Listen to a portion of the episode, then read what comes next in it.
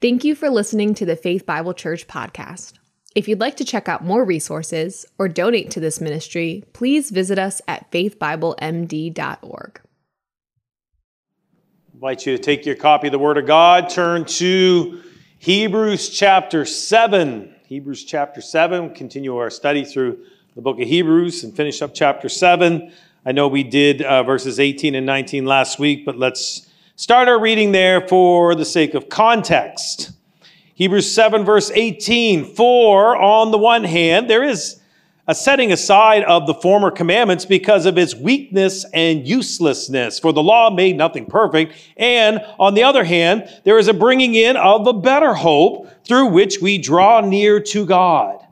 And inasmuch as it was not without an oath, for they indeed became priests without an oath, but he with an oath through the one who said to him, The Lord has sworn and will not change his mind, you are a priest forever. So much more also Jesus became the guarantor of a better covenant. The former priest, on the one hand, existed in greater number because they were prevented by death from continuing. But Jesus, on the other hand, because he continues forever, holds his priesthood permanently. Therefore, he is able also to save forever those who draw near to God through him, since he always lives to make intercession for them.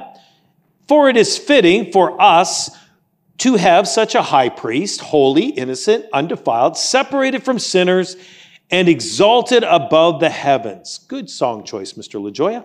That one fit right there. Who does not need daily like those high priests to offer up sacrifices first for their own sins and then for the sins of the people, because this he did once for all when he offered up himself. For the law appointed men as high priests who are weak, but the word of the oath, which came after the law, appoints a son made perfect forever. All right, that's a very nuanced, intricate discussion. Just jumping in in the middle of a, uh, a, conversation like that. What is going on? Let's see if we can pull back, get the big picture, and then zoom in and learn the specifics today. I remember the first time I watched Lord of the Rings. The Fellowship of the Rings. It came out in 2001. I rented the DVD back when you did that sort of thing. Rented a DVD. And sometimes early 2000. Heard a lot of people talking about it. So I said, well, you know, let's see what this is all about. I never read J.R.R. Tolkien books. So I'll just admit that. This was a whole new world to me. Three hours later, when the movie was done, I was quite annoyed because Yes, the movie had ended, but the story had not. I'd watched three hours of weird characters running around, getting nowheres, just like the, the bad guy, the good guys were losing, the bad guys were winning. I was lost in who was who, and there was no conclusion. And now I gotta wait a whole year to see how this all plays out. When the sequel came out, I watched Two Towers. My opinion about the movie changed. Ooh, now I love this. I understand better who's who elves, dwarves, orcs, hoblins, goblins, trolls, the different kingdoms of men, and walking trees. Oh, that was new. In the end, the heroes were winning. The story wasn't over. There was another whole movie yet to come. But now I was really into it and I wanted to see that final movie. I even went back and rewatched The Fellowship of the Rings, and it made a lot more sense now, second time around. I have to say, I think the whole thing was a very awesome series. So this year, Amazon Prime Video released a new series called Rings of Power. It's more stories coming from the world of J.R.R. Tolkien. We watched season one, and I really felt like I was understanding what was going on in this make-believe world because I remember the Lord of the Rings, and then of course I watched all the Hobbit series, so it was all very familiar to me. But if I hadn't seen any of those movies, I once again, with this Rings of Power thing that Amazon put out, I would have been lost.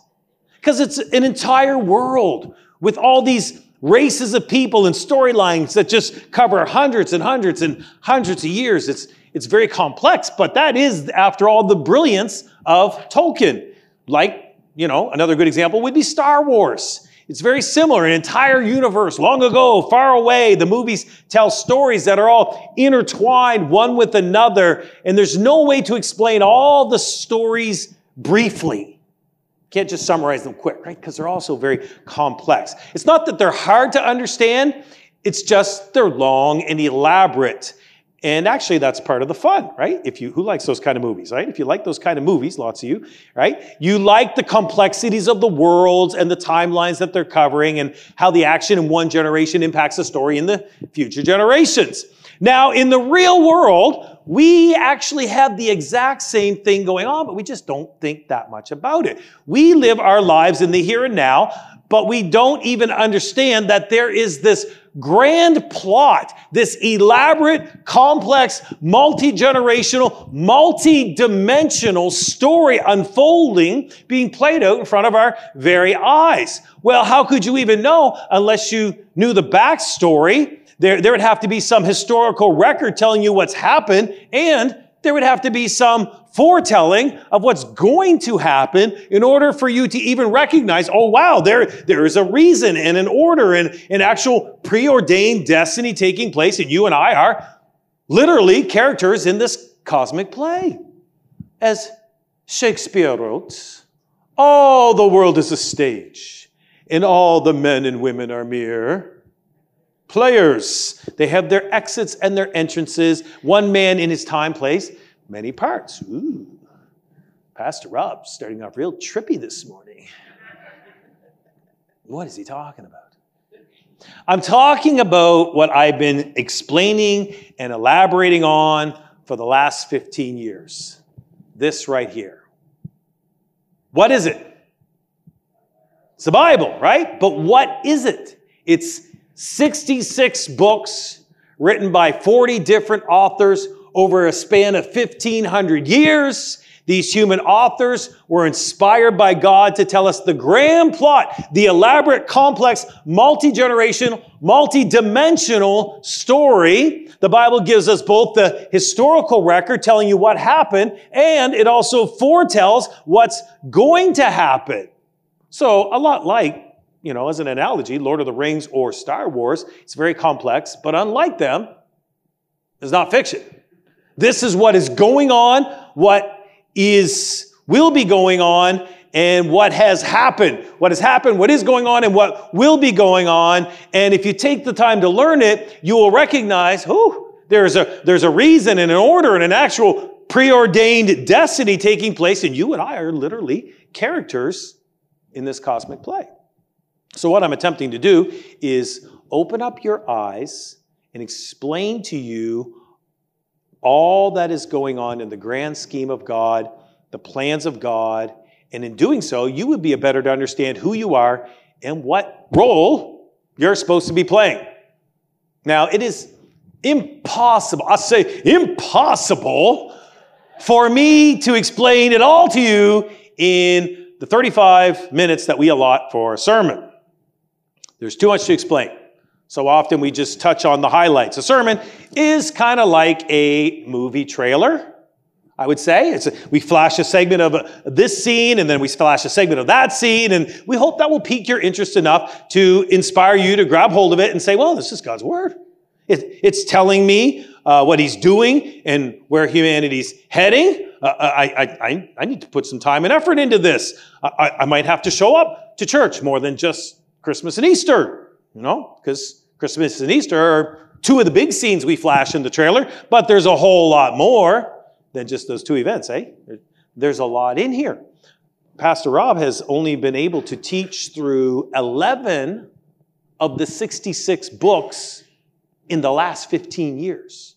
And who's been here for all 15? Some of you have been here. So, like, very few. Like, there's only five hands that went up. So the rest of you, you missed a whole lot of stuff. So, we should start over. No, I've, I've only gotten through 11 in 15 years. Do the math. At this rate, I'm going to need another 75 years to get through the entire Bible. Ooh, I don't think that guy's going to last that long. I, I think you're right. I don't think I got 75 years left in me. There are 11 other books I have preached in my previous churches in Canada. So in 30 years of ministry, I've only been able to get through 22 books of the Bible. What does that tell you? It tells you that you're going to have to make an effort to learn some of this on your own. So this study of Hebrews, admittedly so, has been quite elaborate. And I keep jumping back to a lot of Old Testament references in order to explain the point the author's trying to make to his audience in Hebrews. Because the author is talking about 2,000 years of Israelite history. That's what I've been trying to break down to and explain to you every time I get up here. We're talking about 2,000 years of Israelite history that began 4,000 years ago. And yet, I keep proposing to you, it's absolutely impactful for what's going on in your life in 2022. It's multi-generational, multi-dimensional story, and I'm sorry, there's no 15 second TikTok version. It's not that the Bible's hard to understand, it's just there's a lot and some of it's really wild because of the supernatural elements that come from the people interacting with the multi-dimensional beings. It requires us to have a level of commitment and concentration in order to understand God's word. But we have a problem. Many people can't concentrate long enough to get through the whole story. And this is exactly what's happened here in the book of Hebrews. The people have lost the plot. They were like me watching the Lord of the Rings first movie. They watched it and they got very confused with what was going on. Uh, they think they understand the plans of God. They think they figured out the whole story, but they've only seen the first movie. And after that, they stop paying attention. The other movie has come out, but they're not watching it. Or they're just not really concentrating when they're watching it. So they're confused. The author's trying to bring them up to speed on the second movie, and he's also trying to help them understand the first movie, which they've completely misinterpreted. So the first movie is the law of God, starring the priesthood of Aaron. They've seen it, they watched the scenes, don't really know what it means, and how it's showing them the plans of God. The second movie that came out is Jesus Christ dying, buried, and rising again. What does that mean? How is the Messiah dying part of God's plan? God's plan is to bring you and I near to Himself. Near to Him means being part of the family of God, being an heir to a heavenly kingdom. Think about that. How would you like to have an inheritance in an eternal kingdom of God? Well, some of you out there, you're watching your retirement portfolios tank because of recession and the jacked up economy. Maybe it's making you frustrated. Guess what? I got some good news for you. God is offering you an eternal inheritance that never fades away. That's what Jesus said. Doesn't that sound cool? I think drawing near to God might interest us today. Let's read a little more and get into it then. Chapter 7, verse 18. For on the one hand, there is a setting aside of the former commandments because their weakness and uselessness. The law made nothing perfect. And on the other hand, there is bringing in of a better hope through which we what? Draw near to God. So last week we covered how Jesus, in his position of high priest, is making a way for us to draw near to God. It's not just he who goes into the presence of God. He is the forerunner making a way for all of us to draw near. We see this in, back in chapter 6, verse 20. Jesus has entered as a forerunner for us, having become a high priest forever according to the order of Melchizedek. So until Jesus, there was no way for us to draw near to God. Our sin separates us from God. Our sin is what causes all the pain and misery there is in life. Our sin causes all the sickness and death. And since we were born with the sin, there's nothing we can do to save ourselves from it. Only God can save us from our sin. Only God can save us from death. And when sin entered the world 6,000 years ago, God devised a plan and he began revealing the plan to mankind. So 4,000 years ago, he gave the broad outline of the plan to Abraham and promised. He, what did he do? Talked about it, swore an oath. He swore an oath. He made a deal with Abraham. Through your family will come a blessing for all generations, for all nations. Since then, people were watching and waiting for that promised blessing. And as the different authors are given the revelations from God, we learn more details. The blessing is going to come in the form of a Messiah. Messiah is a righteous king of Israel who would rule the world in justice and in truth. But we also learn that a, through the, through the revelations, we also learn that a sacrifice for sin has to be made. Why? Well, we don't really understand holiness. We can't grasp the separation there is between us and a holy God. We're kind of confused about the extent of our sin. But we do understand when people sin against us. If someone lied to you or stole from you or did something to hurt you or abuse you, then we know how offensive sin is. Someone lied to you and got you fired from your job. Someone lit your property on fire. If someone murdered your loved ones, oh yeah, the hurt and the pain they cause you, you understand sin. And you understand why you'd never want to be around that person who did those things. That, that level of disrespect hurts you just to be in their general vicinity. That their unrepentant presence offends you. And, and you'll never really be able to let it go. It'll always be in the back of your mind. And that's what it's like for God with all of us. All of humanity is offending him with all of the hurt and pain we do against one another. All the ways we defile ourselves and his creation, all of our selfishness and disobedience, cruelty and neglect, perversion and greed. All of it, first and foremost, is done as a violation of his commandments. Started with Adam, right at the very beginning. They gave them one rule and he broke it. And then the very next chapter, you got the sons, Cain's killing his brother Abel. Talk about domestic abuse, right? Right there, opening chapter Genesis, we got domestic abuse going on. Sin just doesn't stop. It just keeps going, and there's so much of it. And we're so immersed in all of it that people can't even figure out what does God want? What is sin? God has a plan to save us, but he needs us to understand what exactly we need saving from. So he gives Moses the law. And the law spells out in details what sin is.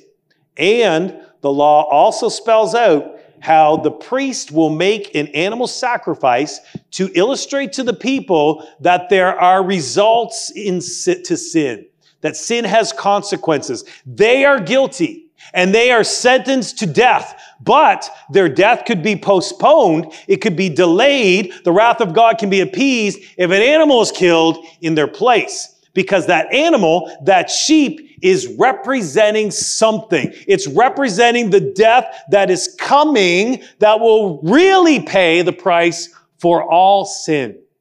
That sheep is symbolic of the plan, the oath. It's symbolic of the deal that God has made with mankind. God gives instructions to Moses in his laws for his priesthood, this elaborate religious system that would represent, would be symbolic of this coming plan of God.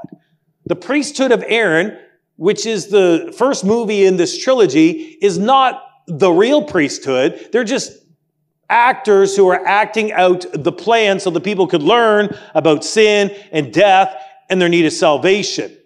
And that a high priest would come and one day he would fulfill the oath. Again, verse number 18 setting aside the former commandments because of their weakness and their uselessness. That's what the law is. It made nothing perfect. But on the other hand, we got the bringing in of a better hope where we can draw near to God. So the author says the law, the priesthood of Aaron, is weak and useless. It makes nothing perfect because it wasn't really doing anything except it's acting out what's going to happen. Does that make sense? You know, when we watch a biographical movie, we're watching actors depict something that happened back in history. Probably my all time favorite biographical movie is Braveheart. Came out in 1995. I know it's a really old movie. A lot of the young people didn't watch that. It's a really cool movie. Mel Gibson is playing William Wallace of the Wallace clan. And um, William Wallace is actually from 1297 AD, so a long time ago. Mel Gibson is not really William Wallace. He, he's just playing the part for the story. That's what Aaron's priesthood is. It's not the real priesthood. It's playing the part, telling the story of what the real high priest is going to do. The real high priest has the real deal from God, has the oath. Aaron's priesthood did not have the oath. Verse number 20, and inasmuch as it was not without an oath, For they indeed became priests without an oath, but he with an oath through the one who said, the Lord has sworn he will not change his mind. You are a priest forever. So much more Jesus has become the guarantor of a better covenant. Jesus has the oath. Jesus has the deal.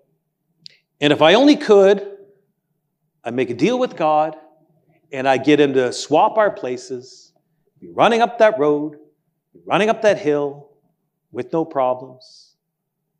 I'm sure you've heard that song a lot this year. It was actually written back in 1985 before Braveheart. It's that much older.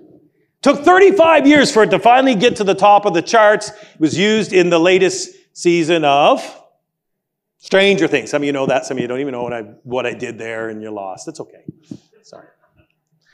But that lyric, if I only could make a deal with God and get him to swap our places, that is exactly the deal God made with Abraham in the oath. It's the deal that Jesus made for all of us. It's what the sheep getting its throat slit and bleeding to death symbolize. Jesus swapped our places. We were supposed to die for our sins, but instead of you and me, he died in our place. And if we trust in Him, if we believe in Him, then we are on that narrow road that leads to everlasting life, running up that road, running up that hill to the kingdom of God. We draw near to God with no problems.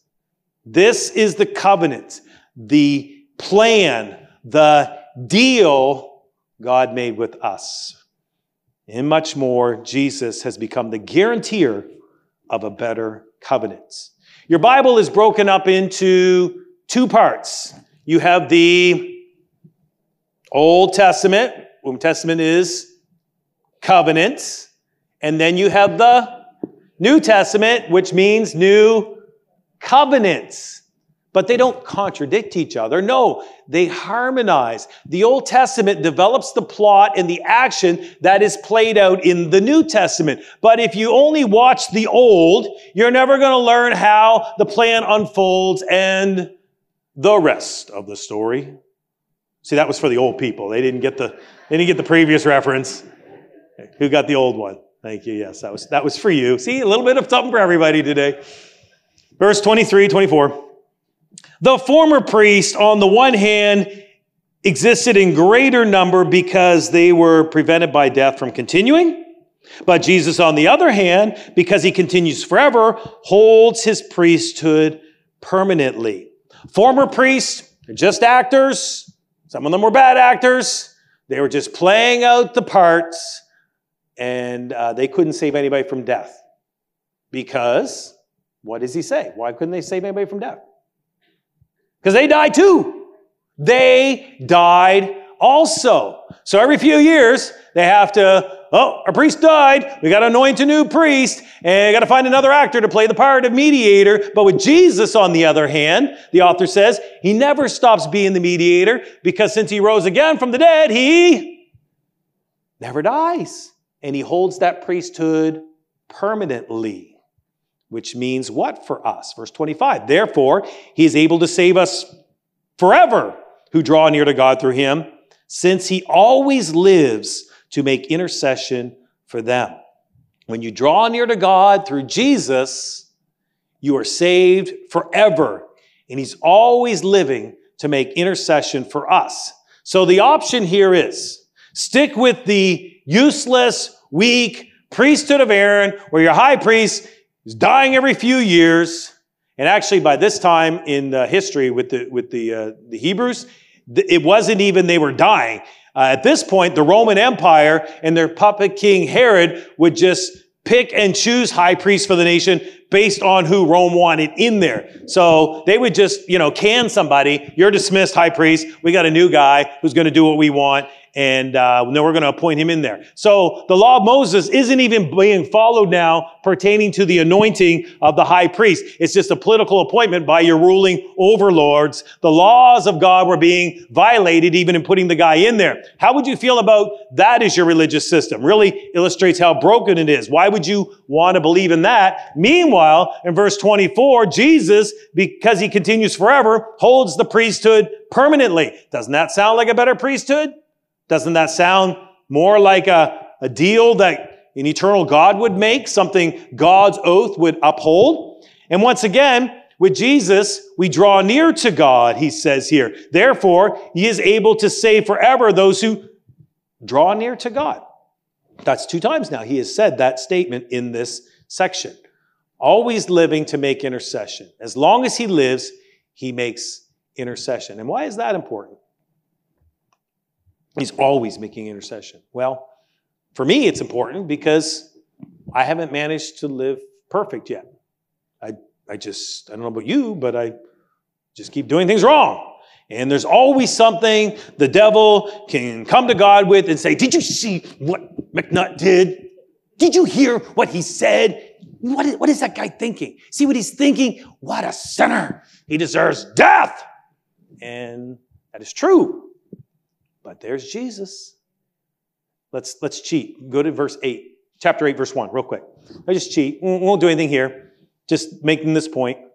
The main point in what was being said is this. We have a high priest who's taken his seat at the right hand of the throne of God in majesty in the heavens. There's Jesus. Where is he? The right hand of God, always. And what's he doing? Making intercession. The devil comes, he deserves death. And Jesus is like, uh, uh, uh. And that's really a blessing, isn't it? Do you need perpetual intercession? I do. And here's another way Jesus' priesthood is, is better. One more.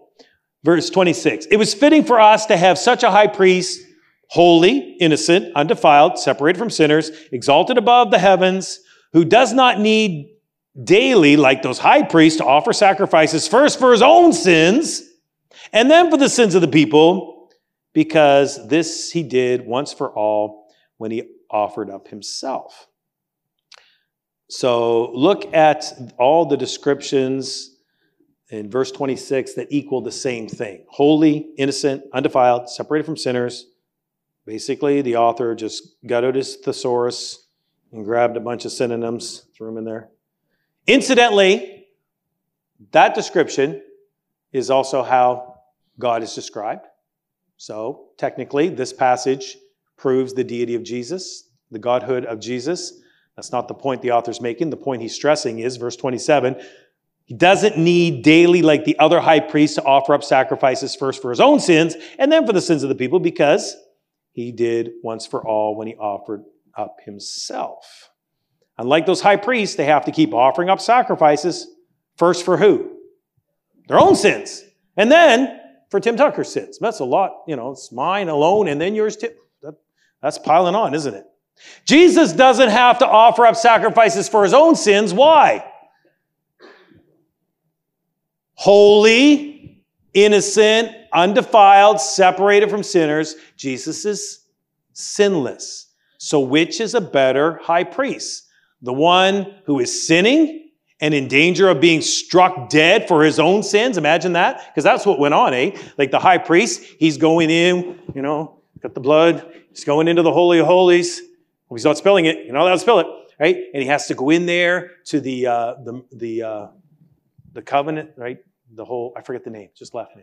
Ark of the Covenant. Thank you. I had covenant, didn't get Ark. He's right there, the mercy seat, and he's got to present the sacrifice, and uh, everyone's outside waiting. He's got some little bells on his, on his thing, so he's moving around. And all of a sudden. Nothing. I can hear the HVAC, but I can't hear anything else, right? It's, it's like nothing. It's quiet. Time ticks on. I don't think he's moving. Maybe he's dead. Fortunately, we tied a rope to his leg. We can pull him out. This is going to be awkward if he's still alive when we start pulling on this rope. we better wait. Nothing. Okay, let's pull him. Dragging him out. Ooh, he kicked the bucket. Dead as a doornail. Do you think God accepted the people's sacrifice for sin when their high priest couldn't fulfill the job for his own sins? Because that was the thing. He could have got struck down while he's in there because of his own sins and defilement. Which is better? The sitting high priest or the holy, innocent, undefiled high priest forever from the order of Melchizedek? I think Jesus is better. And like Jesus, who is forever, his sacrifice is, what does he say? Once for all. Remember that old hymn? Once for all. O sinner, receive it. Once for all, O brother, believe it. Once for all. And uh, you think about that. He, he, in the old system, the sheep, sheep's, because it wasn't one sheep, every, every year, sheep, another sheep, got to keep killing sheep, got to keep sacrificing them. But in the new covenant, no more of that. It'll save you a lot of livestock, isn't it? And think about what all means. All means completely, entirely. All reaches back to all that was done in the past, and then all gets all of us here, and then all reaches to all sins that you're thinking about Javon doing this afternoon. No, it, it reaches to all things we're going to do in the future, right? All is, is all. And Adam's sin, Abraham's sin, David's sin, my sin, your sin, and the sins we'll commit tomorrow. When the eternal Son of God died, his sacrifice, like him, is eternal. And it's for all time and all of eternity. And that's the oath, that's the deal God made with us. Verse 28 The law appointed men as high priests who were weak. The word of the oath, which came after the law, appoints the Son made perfect forever. So, which do you think is better, the law or the oath? So, Jesus is offering you a deal with God to swap places. You going to take it? I think you should. After all, this is only the second movie in the trilogy. The third movie in the trilogy, you know what it's called? Return of the King. right? And it's all about the return and the kingdom that will be established, and you are offered a place in it. And we all have this part to play in this one now, preparing the way for the King of Kings and the Lord of Lords. We are told to make ready. And how we make ready is we tell people all about this so that they can know and they can believe in Jesus. And we want each and every one of you to know the deal that God has made with us and that you would believe in Jesus Christ as Lord and Savior. Lord, help us to know the deal and accept the deal and believe in you. There's so much in here. It's so complex, and yet it's so simple. For God so loved the world, he gave his only begotten Son, that whoever believes in him should not perish, but have everlasting life. We want everyone to be ready for you, Jesus, to be ready for that kingdom. Help us to understand and help us to prepare the way for our coming King to reach people with that message. We pray all this in Jesus' name. Amen.